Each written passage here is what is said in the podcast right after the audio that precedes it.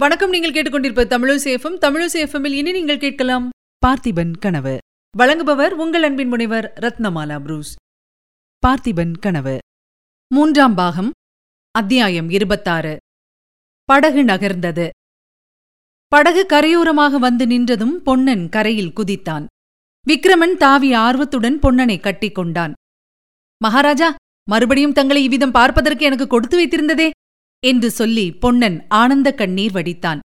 விக்ரமன் பொன்னா சமய சஞ்சீவி என்றால் நீதான். இங்கு நின்றபடியே உன்னுடைய குடிசையைத்தான் பார்த்துக் கொண்டிருக்கிறேன். இரண்டு மூன்று நாளாகவே பார்த்துக் கொண்டிருக்கிறேன். இன்றைக்கு உன் படகை பார்த்திராவிட்டால் நீந்தி அக்கறைக்கு வருவதற்கு முயன்றிருப்பேன். அதோ பார் பொன்னா படகு நகர்கிறது. முதலில் அதை கட்டு என்றான்.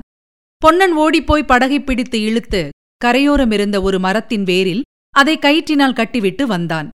இருவரும் ஜலக்கரையில் மரத்தடியில் உட்கார்ந்தார்கள். பொன்னா அப்புறம் என்ன செய்தி சொல்லு? அந்த காட்டாற்றங்கரையில் நடந்ததெல்லாம் எனக்கு சொப்பனம் போல் தோன்றுகிறது. இன்னும் கூட நான் கனவு காண்கிறேனா? அல்லது உண்மையாகவே நமது அருமை காவிரி நதிக்கரையில் இருக்கிறேனா? என்று சந்தேகமாயிருக்கிறது. நீ எப்போது என்னை பிரிந்து சென்றாய்? ஏன் பிரிந்து போனாய்? என்று விக்ரமன் கேட்டான். ஐயோ மகாராஜா நான் எவ்வளவோ பிரயத்தனம் செய்து வைத்தியனை அழைத்துக் கொண்டு வந்து பார்க்கும்போது உங்களை காணவில்லை. அப்போது எனக்கு எப்படி இருந்தது தெரியுமா? வைத்தியனை அழைத்து வரப் போனாயா எப்போது? எல்லாம் விவரமாய் சொல்லு பொன்னா. அன்று ராத்திரி மகேந்திர மண்டபத்தில் நாம் படுத்துக் கொண்டிருந்தது ஞாபகம் இருக்கிறதா மகாராஜா? ஆமாம் ஞாபகம் இருக்கிறது. ஐயோ அன்றிரவை நினைத்தாலே என்னவோ செய்கிறது பொன்னா. மறுநாள் காலையில் நாம் உறையூருக்கு கிளம்புவதென்று தீர்மானித்துக் கொண்டல்லவா படுத்தோம்? அவ்விதமே மறுநாள் அதிகாலையில் நான் எழுந்திருந்தேன். உங்களையும் எழுப்பினேன். ஆனால் உங்களுக்கு கடும் ஜூரம் அடித்துக் கொண்டிருந்தது. உங்களால் நடக்க முடியவில்லை. சற்று நடந்து பார்த்துவிட்டு திரும்பி வந்து மண்டபத்தில் படுத்துக் கொண்டீர்கள். நேரமாக ஆக உங்களுக்கு ஜூரம் அதிகமாகிக் கொண்டிருந்தது. நான் என்ன தவியாய் தவித்தேன் தெரியுமா? தங்களை தனியாய் விட்டுவிட்டு போகவும் மனமில்லை. பக்கத்தில் சும்மா இருப்பதிலும் உபயோகமில்லை. கடைசியில் பல்லை கடித்துக்கொண்டு வைத்தியனை கூட்டி வர கிளம்பினேன். வைத்தியன் லேசில் கிடைத்தானா? எப்படியோ தேடி பிடித்து ஒருவனை அழைத்துக் கொண்டு வந்து பார்த்தால் மண்டபத்தில் உங்களை காணோம். எனக்கு பைத்தியம் பிடித்தது போல் ஆகிவிட்டது. அப்புறம் என்னதான் செய்தாய்? என்று விக்ரமன் கேட்டான். பொன்னன் பிறகு தான் அங்குமிங்கும் ஓடி அலைந்தது குள்ளனை கண்டது. குந்தவிதேவி தன் பல்லக்கில் அவரை ஏற்றிக்கொண்டு போனதை தெரிந்து கொண்டது. பராந்தகபுரம் வரையில் தொடர்ந்து வந்து கண்ணால் பார்த்து திருப்தி அடைந்து பிறகு மாமல்லபுரம் போய் சிவனடியாரை சந்தித்தது. அவரும் தானுமாக கொல்லிமலைச்சாரலுக்குப் போனது. ரகசிய வழியை கண்டுபிடித்தது. சிவனடியாரை மலைமேல் விட்டுவிட்டு தான் மட்டும் உறையூர் வந்தது ஆகிய விவரங்களை விவரமாக கூறினான். பொன்னன் சிவனடியாரை சிற்ப மண்டபத்தில் சந்தித்த செய்தி விக்ரமனுக்கு வியப்பை அளித்தது. பொன்னா அந்த சிற்ப மண்டபத்தில்தானே ஒற்றர் தலைவன் வீரசேனனுடன் நான் தங்கியிருந்தேன்? அதே இடத்தில் நீ சிவனடியாரை சந்தித்தது வியப்பாயிருக்கிறது. பொன்னா எனக்கு ஒரு சந்தேகம் கூட உண்டாகிறது என்றான் விக்ரமன். என்ன மகாராஜா சந்தேகம்?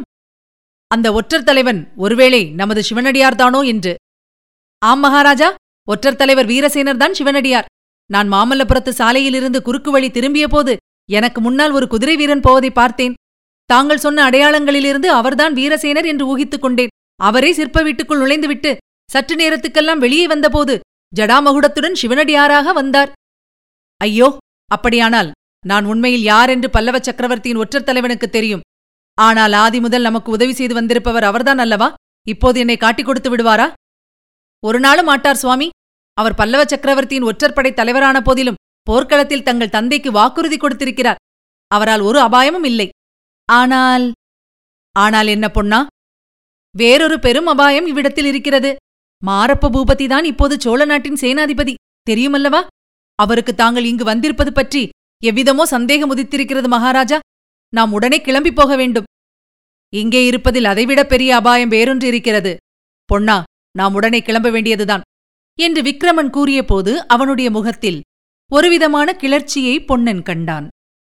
ஞாபகம் இருக்கிறது பொன்னா இன்னும் மறந்து போகவில்லை.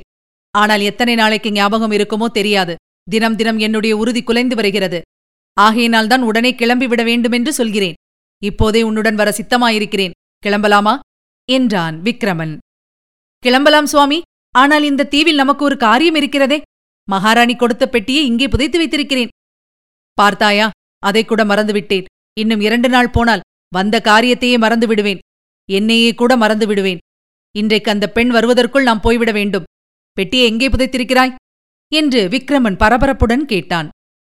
சமீபத்தில்தான் இருக்கிறது சுவாமி. தோண்டி எடுக்க வேண்டுமல்லவா?